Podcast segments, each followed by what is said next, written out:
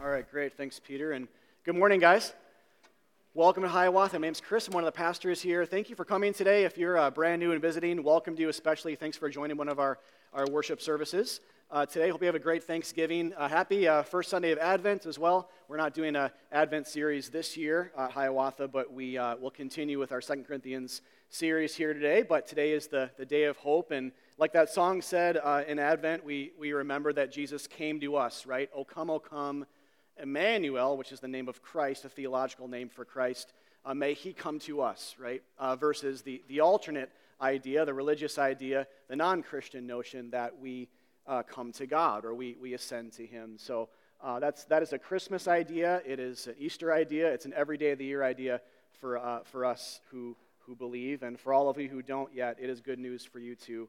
Uh, God loves you. He died for you. He came to rescue you as well. So, um, as we continue to gather, then, kind of under that, that idea uh, as, as a church through the lens of the book of Second Corinthians, we're going to open that again today. If you're new to Hiawatha, we've been in this series now for a few months, and it'll continue through early March. It's kind of our plan right now. Uh, but this is one of the, the 27 books of the New Testament, one of the 13 that the Apostle Paul wrote to, um, the, to the churches. And this is the second one to Corinth.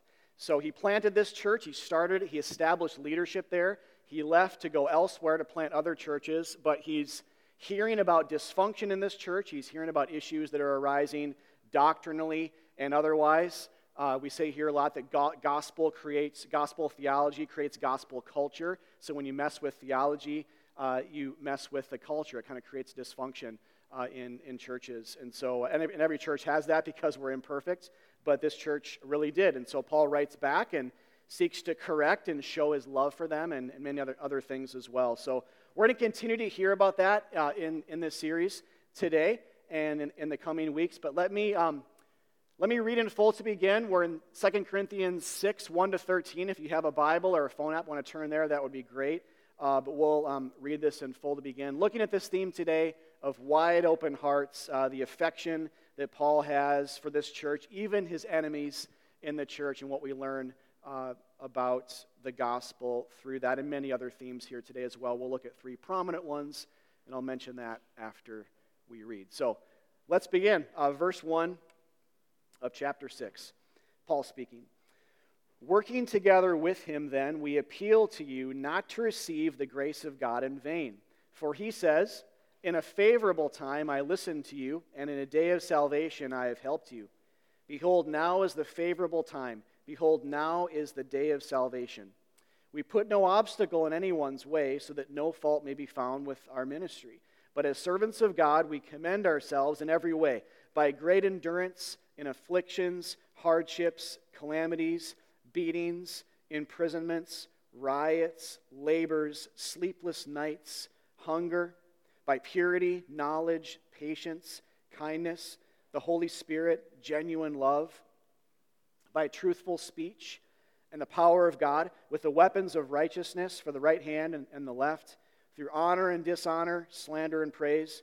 We are treated as impostors and yet are true, as unknown and yet well known, as dying and behold we live, as punished and yet not killed as sorrowful, yet always rejoicing, as poor, yet making many rich, as having nothing, yet possessing everything. We have spoken freely to you, Corinthians. Our heart is wide open. You are not restricted by us, but you are restricted in your own affections. In return, I speak as to children widen your hearts also. All right, so let's dive in today. Uh, just a wonderful little passage here. Second Corinthians can be a little hard to access. Uh, some of you may know this about the book, and may, maybe you don't share the sentiment, and that's, that's great. Uh, but I know for me, if I had all the books of the New Testament out on a table, kind of spread out on sheets of paper, uh, I probably wouldn't uh, gravitate to this book in terms of uh, the most accessible uh, and understandable of books. there are other ones that, that are a bit more. And I think that's the reason, because, the reason is because this book is so testimonial for Paul and so it can be hard for us to just fully feel what he's feeling. And that's actually okay. I'll talk about why that's the case a little bit later and, and how to see Christ in that. Um, but this is one of those passages that you're like, man, this is heavy, and Paul's experiencing a lot. Um, I maybe don't as much uh, have those things going on in my life, but that's okay. Um, the, the point is Christ, and we'll, we'll get there. But I want to start with this first theme, uh, which is going back to verse 1 and, and talking about the urgency uh, in this idea of now is the day of salvation, the encouragement and the urgency. Verse 1 starts by saying, We appeal to you not to receive the grace of God, the undeserved favor of God towards sinners like us. Don't receive that gospel, that good news, in vain, but like with no intent then to kind of continue on in it or to allow it to wreck us and to rebuild us in love. Don't do that, but receive it in full with open hearts. So remember, Paul is responding in this book to his critics in Corinth. If you are just joining us, you have to understand that to get the book. It's really hard to understand otherwise. He has critics in the church and uh, even false teachers who are teaching against uh, grace as well. And, and in that light, Paul is calling out to them, even the critics then who are having a hard time understanding how a true sent apostle or pastor, you know, given this role by God, can suffer so much. Uh, he's calling out to all of them, even them, to not receive the grace of God uh, in, in vain. And really, this whole idea has to do with perseverance. So he's saying, don't begin with grace, but then resort or kind of fall back to what the Bible calls the flesh, or this idea of moral effort in order to maintain that grace. So don't start with the idea that there's nothing we can do to earn God's favor, but then sort of resort or fall back into this non Christian notion of needing to be good in order to keep God's favor over us. That, that is a, a massive theme in a lot of Paul's letters. In fact, just to show you one example of this, in a different book of the New Testament, Paul's addressing a very similar thing happening in the churches in Galatia. And he says in 5 7, You are running so well, Galatians. What happened?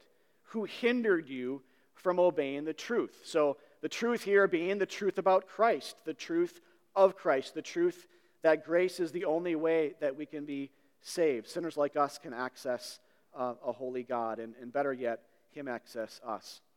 So it's clearly possible with these two ideas, and there's many more, but for Christians then who have believed the message of the gospel to be hindered or tripped up in our race so that we stop believing it uh, as, as much. Almost like we were running a, a long race and doing well and running freely, and then halfway through we stop and inexplicably go off to the side of the road and put these heavy chains around our neck and then start running again. Uh, that would be a, a bad thing to do, right? For all of you who run races. Like, that, that would be a, an inexplicable, unwise thing to do. And Paul's kind of saying to some of these Christians in churches, that's kind of what you're doing. He basically says, Why? Why would you do that? You were running so well. Why did you stop? And why'd you pull over and just, you know, yoke yourselves essentially with this idea that you have to be a good person in order to maintain God's favor over you as a Christian? Uh, whether it's Corinth, whether it's the churches in Galatia, whether it's Hiawatha Church in Minneapolis in the year 2020, um, the, these are the things that can trip us up and can uh, prevent us from finishing the, the race of faith. So, what he does then is he quotes from the Old Testament, Isaiah 49, where God says, In a favorable time, I listen to you. Wonderful news there, right? That God wants to listen to us or does listen to us. And in a day of salvation, I have helped you. And he's basically just using that prophecy, this Old Testament prophecy, which it was forward looking, to say that that time is now. Uh, so now is the time when God has listened to our cries for help and responded. And he does so through Jesus' death and resurrection. He has, to use more words here, helped us in our sins. He's helped us up from the, the miry clay in the pit that the Psalms talk about so much helped us up from Hades, from hell, helped us up from exile. And it's this favorable time now when Jesus makes sinners favorable to God um, through his death and resurrection. So Paul's basically saying, don't miss that train. He's saying, we live in an amazing time right now. For the past 2,000 years, the earth has been experiencing what the Bible calls the day of the Lord, meaning the sun is up and he has shone against the darkness, especially in here in our hearts. He has raised the dead, and he's done so all through his son's work on the cross and through his resurre- triumphant resurrection. And the Bible again is saying the time is now. Receive it, but don't receive it in vain with the intent to ignore it. And so, in this passage, then, the way he's using the Old Testament, the way he's speaking to the church, there is, as is the case a lot of times in the Bible with exhortation like this, there is a grace to it and an urgency to it. I, I heard another pastor in the Twin Cities once say a number of years ago when I was a younger Christian, this really shaped me, uh, and I'll pass it on to you. But he said once to those who say, I'll just become a Christian later in life after I finish school or have some fun or maybe start a family. I'll just decide to kind of uh, settle down spiritually uh, maybe 10 years from now or something. Or, or maybe we might say to Christians or non Christians today, after COVID's over, after this pandemic ends, then I'll get back to taking the gospel seriously, or maybe to actually hearing it for the first time uh, and to obeying the truth, uh, as, he, as he says here. To those people, this pastor said, Who told you that it's you who ultimately gets to decide when you become a Christian? As if it's just like deciding to buy a car or deciding to eat at McDonald's versus Chipotle or something, or as if we're the ones who get to choose when the sun comes up.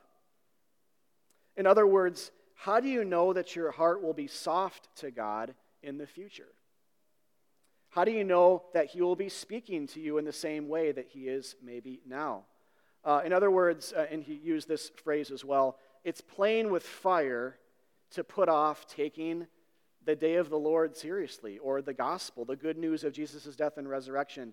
It's playing with fire to put it off. I mean, one, because we don't know if we'll be alive uh, tomorrow, much less 10 years from now, or, or in eight months when the pandemic's waning or something like that.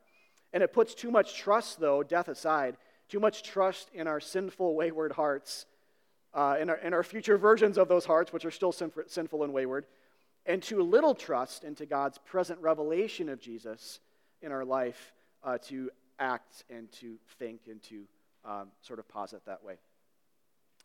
In other words, uh, and I'll say it this way too, uh, to use words from 2 Corinthians 4, we ultimately become Christians when God says, Let there be light in our dark hearts. I'm quoting from chapter 4, verse 6. We ultimately become Christians when God says, Let there be light in that person's heart I love, that sinner's heart who's wayward from me, let there be light where there presently isn't any. Let there be light where there's darkness. Let there be light where there's sin. Let there be light where there's obstinance. Let there be light where there's an inability to understand the gospel. And this is not to say we don't have real choices or that we're, respon- not, respon- we're not responsible then to respond to God. We obviously are. But it's saying that God causes us to be reborn, right? No one can be reborn on their own, as Jesus has that infamous. Um, exchange with Nicodemus in John 3 about. It's the whole point, right? Is we can't choose to be born, and so we need someone to cause that to happen.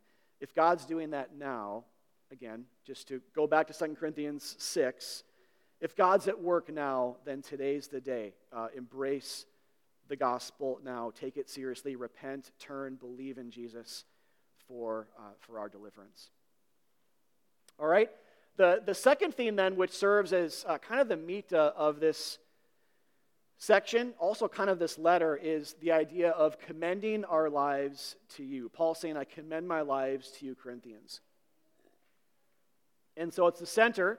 Uh, and I, I mentioned this before by way of recap, but again, Paul is yet again, this might sound like old hat if you've been here for the series because he's playing this message on repeat a bit. He's defending his apostolic, his pastoral ministry and essentially showing how not shy he is about his sufferings. Right? It's a laundry list of sufferings. It's a big deal for Paul to be doing this in this letter. He's, he's testimonially describing his life as a man of suffering. He is uh, also saying this is what true apostles of God look like. Remember, there are people in that church that aren't teaching this, they're living opposite to this. And Paul's saying it's actually a mark of authenticity that I'm weak that I have blind spots, that I, that I suffer. It proves that God's with him. It proves and authenticates his preaching and his, his greater uh, ministry. The big reason, again, being to go back a few weeks, we looked this a few weeks ago, is that the heart of the gospel has to do with Christ's sufferings and the principle of being saved by grace, not by works. And so weakness is a positive thing, uh, in as much as it underscores the need for God to work to save the weak and to be strong for us, rather than patting us on the back for our works. In verse 3, it kind of starts here by saying, We put no obstacle in anyone's path, implying that if he was a Superman apostle, uh, that might trip up these Christians. It might prevent them from running their race well. It might serve as an obstacle rather than being a help. Meaning, and to use some language from verses 1 and 2, um, between a strong person and a weak person, which one would need more help? Obviously, the weak person, right? So when God is saying, in a favorable, favorable time, I'm speaking now, in a day of, in a day of salvation, I've come to you and heard your cries for deliverance, he's speaking to the weak, to those who can't save themselves, namely all of us. But Paul's saying if I was strong, if I physically looked like the opposite of that, of that message, it could, it could serve as a giant root in, in the path of, of the cross country race of faith that you're running, and it could trip you up. Because what if he was an apostle who never suffered, right, and who was super strong? It could send the opposite message of, of grace. It would suggest that we don't need help from God, but rather that he rewards the strong for ascending the mountain uh, on their own volition and by their own works and, and wit. So we'll come back to these few verses in a second, but uh, the, the big idea here for this first part is to understand that weakness in Paul's life, and certainly by, in our life too, uh, as an extension, Christian leadership, but all of us, but especially in Paul, weakness exemplifies the, the need for and the reality of the, the grace of God. And, and, and here's what I want you to see this big thing here that Paul's been saying over and over again and showing with his life is that in Christianity, in, in Christian theology, we talk about how we move from weakness to Christ more than moving from weakness to strength. And, and so we don't have this idea that uh, Christians are underneath the teaching of Jesus and he's just meant to kind of have this, um, you know, think tank like uh, discipleship program where he's just around a circle table with us, teaching us to kind of have a better version of ourselves. That's not how we think, right? Instead, it's moving from a place of weakness to being in Christ, to being in what he does for us, to being uh, one with him spiritually, as the Bible teaches in this, in this mystical sense. And then, secondly, how important that it is for Paul to show off that re- every day, and at least seasonally and regularly when he suffers. That's why he lists these things out. He's saying, I commend these things to you so you'd see Jesus in them. I commend my life and these aspects of my life right here to show that I'm a true apostle. If I didn't have them, I probably wouldn't be legit. Because by my strength and my perfect life, I would suggest that you too need to have that in order to maintain or, keep, or have for the first time favor with God. But it's not by works, it's not by strength, it's not by wearing a cape, it's not by not having weaknesses. It's by being weak sinners who reach out for help that we're saved, right? And so Paul keeps coming back to this, saying it's not just circumstantial. It's not just that some people don't like the Christian message and they're rioting around me and stoning me almost to death. It's not just that, but it's the fact that God has this path for me to walk so that you'd see glimpses of Christ's path, that you'd see a principle of a man just like you who has done nothing to deserve this salvation except to cry out for help and, and to receive it. And, and I too am a man that God looked at and said, Let there be light, and, and there was. If you know Paul's story in Acts 9, you know what I'm talking about, right? Uh, Paul didn't actually, he didn't really have that moment of even, you know, praying the sinner's prayer, like we say sometimes, right? Or reaching out in that capacity. Uh, Jesus just appeared because he loved him and, and he chose him, uh, just, just like for us. Okay, so that's the first angle to this. The, the weakness exemplifies grace. The second angle is weakness exemplifies Christ. So I, I was already talking about this, but it is distinct enough uh, in this passage that we have to look at it from a different angle because Christ was the one who became weak for us. Uh, right? So when, when Paul says we commend ourselves in every way, the, the we there is him and Timothy and Titus. He's not saying this is normative in the same way for all Christians. He's just saying, This is true for me as your pastor. And he's not bragging. You might look at that and say, You know, if, one of you were, was to say to someone else, I commend myself to you, he might say, what, what's your life so great that I should like look at it, right? It, it would sound kind of arrogant, but that's not what he means. He's saying, I commend these aspects of my life to you because God's at work in a certain way. I'm trying to commend God Himself to you. I'm trying to commend my suffering and the suffering of Christ to you uh, in, in a special way. So there are three angles here that I want to look at just really quickly. One is when he lists out his story, you see characteristics as he defends his apostleship, characteristics that aren't just characteristics, they're characteristics that demonstrate Christ's characteristics. So things like in these two verses, if you look at that quickly, things like being a truth speaker, having genuine love, or kindness, or purity, things that straight up resemble Jesus. Uh, he is the truth, we, we said before, right? He, he has loved us in a greater way to the uttermost, to hell and back. He, he is pure. He is the spotless lamb who was slain for our sins. And we could go on and on and on. Um, but just as an aside, this is not something that um, I think in the Western church we're always super comfortable or seasoned in doing, and, and that is to mystically understand this notion that we are one with Jesus. And I know if you're a Christian, you, you, you've come to understand this on some level, but I mean to really apply that, though, you know, to believe that when we have knowledge or when we have patience or when we have showings of the Spirit in a gifted kind of way, or when we love, when we speak the truth, that's actually not us, but Christ in us in that moment.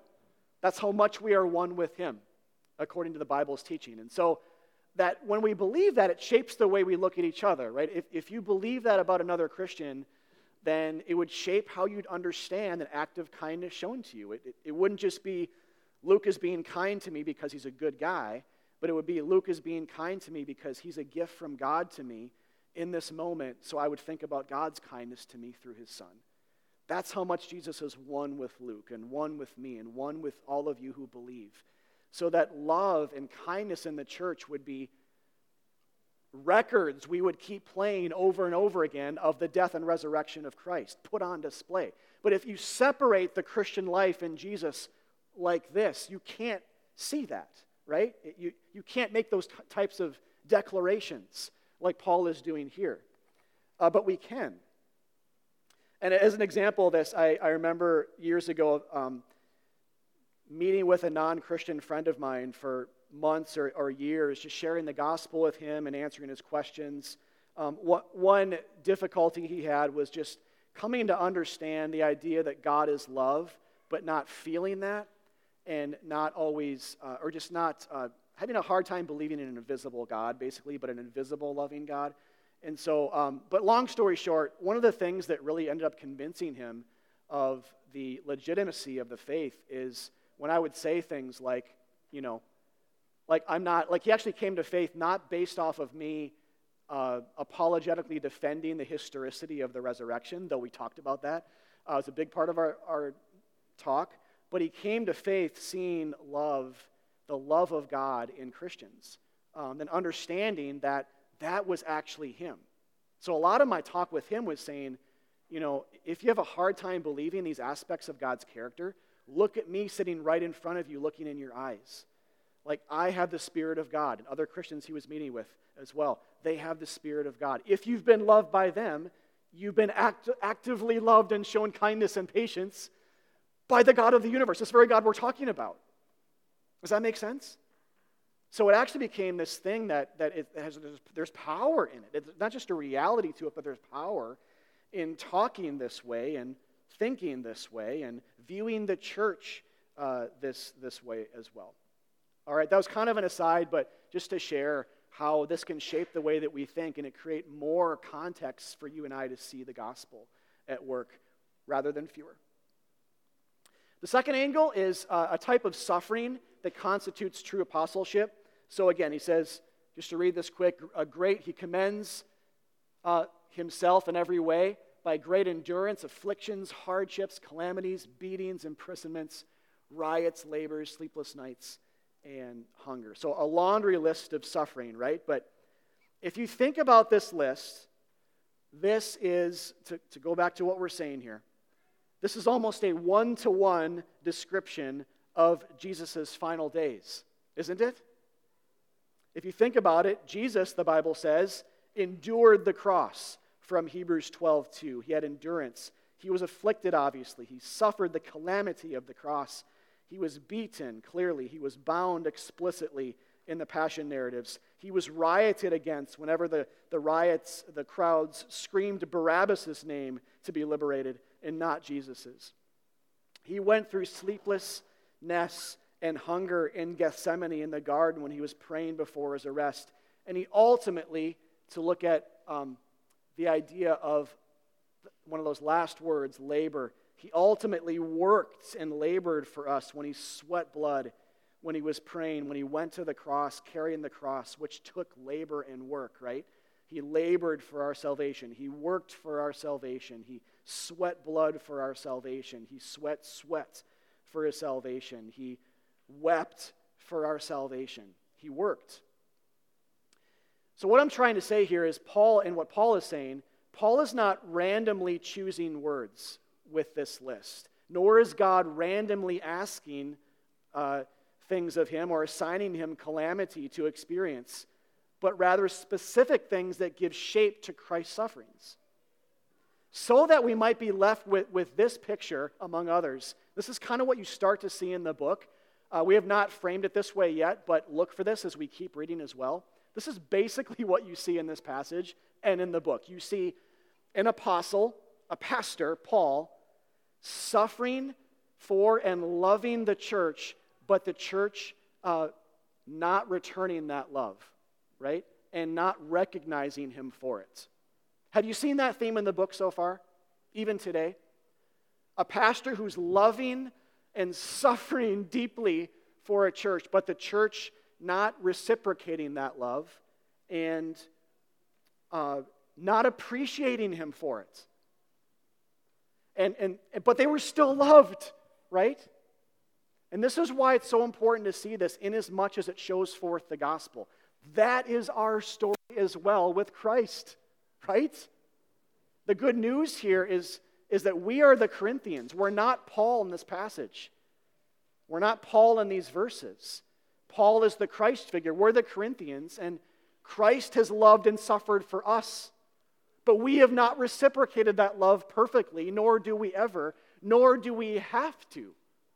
I mean, it's like saying a, kid can have greater love for his or her parent than the parent can have for the kid. That never happens. How much more with God does that never happen, right? In theology, we talk about this idea of um, monergism. Uh, the, the idea is uh, versus synergism. The synergy, of course, is two sides synergetically working together. Uh, in theology, we talk about in, in, in Christian theology, monergism actually def- defines and describes the work of God better than synergy, in that there's not this like give and take or give and pull between us and God. Like God is not saying, here's 50%, now give me 50. He doesn't work with us to our salvation, He works apart from us. And, and you, you get a, another iteration of that idea narratively in Paul, where Paul is loving and suffering for the Corinthian church that doesn't appreciate it or, or send it back. And in the same way, that's our, that's our truth, that's our, that's our story, right? We haven't perfectly reciprocated the love that God has shown for us. And that's not that we shouldn't work on that, or not that we don't have any of that. Obviously, that's not true. But there will always be a greater love that God will have for you than you will have for him. Rest in that. He will always love you more and want to save you more. He will always still love you, even though you forget the gospel and you question the veracity of the cross, the bloodiness of it, or we tend to move on from it to works of the flesh sometimes. Like, even in that state, there's love, there's patience, there's redirection back to Him. There's monergism, uh, not, not synergism. And then, last, in the, thir- the third angle is looking at these spiritual dualisms that express substitutionary love. This could be a whole sermon, but I, I just wanted you to see this third category of things. When he says, uh, and I'll just pull out a few here, look especially at treated as an impostor, yet true. Look at dying and behold, we live, and look at poor, yet making many rich. And I hope it's kind of old hat by now to be seeing this, um, but But either way, notice here yet again how Paul's life just wasn't about him and how he commended all of these things to, to the Corinthians. He commended Christ through his experiences to the Corinthians. Because again, you could look at all of these things and say, or at least most of them, and say that's actually Jesus' life. That's he's borrowing, you know, Christ-centered theology and applying it to his experience and saying, I want you to see that not just hearing it in my preaching and reading it from my letters, but I want you to see it in my very life. The suffering and love of Jesus for you that you might be saved and kept in him. So I, I don't know, like, when you guys read a list like this, maybe you've done this before. I don't know what your instinct is when you read it, but the ultimate point here is not to say that you all are, or presently are, or going to be treated as an impostor. That could happen, though, yet you being true. But the point is to say Paul was, and then by extension, Christ was for us. Paul was dying, yet he lived, but Jesus actually died, and, and then he lived. Paul became poor, yet made many rich through his gospel preaching. Jesus truly did that when he died, but then the Bible says, lavished the riches, the money of his grace, salvation, on us when he rose. That's from Ephesians chapter 1. So there's a lot more to say about that, but there's one more angle I, I wanted to touch on in, this, in the spirit and the vein of this, uh, and that is the last three verses. So let's just read this one more time. If you have a Bible open, let's read this one more time. He says, We have spoken freely to you, Corinthians. Our heart is wide open. You are not restricted by us, but you are restricted in your own affections. In return, I speak as to children, widen your hearts also. That last parenthetical can be read as like an insult. It's not that. He's not saying, oh, you're just kids. Like, why don't you get it yet? Like, he's saying, no, you're like my spiritual children. Like, I'm speaking to you like a father, not a boss, not an employer, not a benevolent, you know, dictating type leader, uh, but dictating type leader. But actually, I am like a spiritual father to you. So the, these words right here are actually some of the most endearing, pastoral, open hearted words you'll see anywhere in Paul's writings, all of his 13 books. And there's obviously others that match this, but this is very endearing. He's, he's trying to say, and keep in mind, too, he's speaking to his critics when he's saying this, his enemies those misrepresenting him and misunderstanding him. He's saying, and to those who aren't too, but the whole church, I love you. I really, really care about you. My heart's wide open, not cracked open, but he's saying, I'm holding nothing back affectionately for you. And there is so much here for us, like as fellow Christians in the room who, you know, uh, all of us have enemies. We may not use that word all the time, but we do even in the church, or at least people who have hurt us or we've hurt them. And, and I'll say, um, based off of Jesus' teachings as well as Paul's, loving our enemies is right up there at the top of the list in terms of what it means to be a Christian. It's not the top, but it's right up there towards the top, loving our enemies. And so this becomes this helpful litmus test and mirror for us to self assess. Like, you know, we can read this and ask questions when you see Paul's heart, you can ask questions like, especially if you're a leader, but doesn't matter. Like, whatever your role, you can ask um, simply, is this indicative of where my heart is towards other people, especially in the church that I'm at odds with? Like, is this where my heart is towards other Christians who are different from me, who are different from me politically or minor doctrinally? Like, do I pray for my enemies? Is my heart wide open to them? Have I let them know I care about them and that they're family and that I wish for their best and pray for their spiritual health? Do you actively do that? I mean, that's just a simple thing, but it's actually a pretty big thing, right? This is, those of you who know the Bible, you know what I'm talking about, right? Loving enemies is so important because Jesus did that when he died. We were his enemies. He reconciled us, his enemies, to himself and made us sons and daughters. And so, imaging that, like Paul's imaging here, having this type of posture towards critics, misrepresenters, people who sneered about him and triangulated information behind his back, who just flat out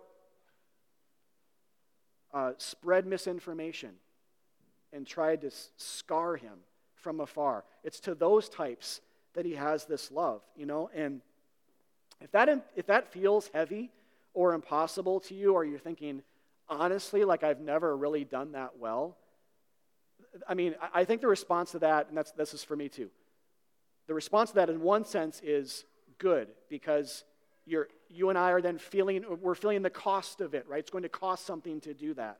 Not that we can't work on that more, but it means we're understanding the cost. But here's, here's where we get the power to do it more, and there's better news here than just that. And that is when we see these words here, especially at the end, not just as Paul's to the Corinthians, but Jesus is to us. And you've got to remember this is one of the main points of this letter for Paul is to use his words to be a spectacle of Christ, to be like um, his life's put on center stage. We're all in the theater and we're watching it play out. He is a spectacle of Christ in his suffering for the world to see, uh, to image Jesus on that highest level. And when you do that, his letters become letters from Jesus to us. And not just a man to Christians, where then we would have to just conclude and only, then my job is to copy his affections. If, it's only, if the point is only Paul to the Corinthians, the farthest we can go is, well, I need to have that affection then towards others. That's not a bad takeaway, but that's not what the Bible is ultimately saying. Not, that's not what Paul's saying. He's commending his life as an image of Jesus and his words as well. And when we do that, our response to these words then becomes look what Jesus wrote to me. Look what his heart is towards me. Look at how much he cares for me, his enemy. And so, just to rewrite this uh, as though it was Jesus' letter to us, and it is, in the spirit of these last three verses, this is how Christ calls out to us in, in the Spirit. He says, I have spoken freely to you, Christians in Minneapolis. I have spoken freedom to you freedom from strife and fear and hell and exile. My heart's wide open. I love you to the uttermost. I'm holding nothing back, even my own life my heart, which arrested on the cross for you, but began beating again three days later because my love for you is stronger than death. Don't restrict your hearts toward me, but open them up also. For I have made you, who are my enemies, my friends, my adopted children, sons and daughters of the King, forever and ever. And so I, I will say this in closing. Um, that parenthetical becomes very important. Not to see Paul insulting and bemeaning, but to see him encouraging, because then that becomes the words of Christ to us. We are children of God. Are we not? Isn't that that moment in 1 John 3 1, I think it is, where John is writing, and he almost just has to step back and say, when he says, We are children of God, pause, oh, and that is what we are. We're not employees of God. We're not ultimately servants or slaves. The gospel calls to us as children. We've been adopted, we were enemies, we had enmity with him. But because Jesus bled on that cross, he makes a way. And the invitation in this passage is not just love other Christians in your church, though it is. It is. But better than that, more than that, it's widen your hearts toward God but then believe his heart will always be wider towards you. It will always be more, always be more open. Isn't it an amazing thought that God has not held anything back from himself to you? God is not stingy. He's the most generous being in the universe. He's given everything, his one and only Son. How could we ever deny his love? Right? Paul is yet another iteration in this story. If, if you're leaving here thinking, I want my life to be an iteration of that story, good, let it be. But don't miss the greater point. The best iteration, the ultimate iteration, is Jesus crucified and raised again. And God's heart through his son will always be more open to you than yours to him. Rest in his unfailing love. Believe, repent, and be saved. Let's pray. Father, thank you for this word. Thank you for this passage. Thank you for calling out to us, uh, weak and weary sinners who need reorientation, who need deliverance for the first time or deliverance for the thousandth. Um, God, forgive us uh, our, our sins, forgive us our propensity to cling to the works of the flesh, to our good deeds, as opposed to grace. Um, it's a laundry list of things. We thank you for Paul's life, that it can, it's put on display, not just for the Corinthians, but for the world. And here we are, 2,000 years later, talking about his life as though it resembled Jesus's. The ongoing importance of seeing and commemorating and eating and singing and just knowing the gospel, the fact that God died for us. That, that's amazing. May it never get old. May it get sweeter and sweeter, um, especially knowing that the whole point is that you love us more than we'll love you. So the gospel is not love God, the gospel is God loved us by dying for us. Uh, pra- praise be to God. Thank you, Jesus. Help us to respond in this last song and to be encouraged this week. In Christ we pray. Amen.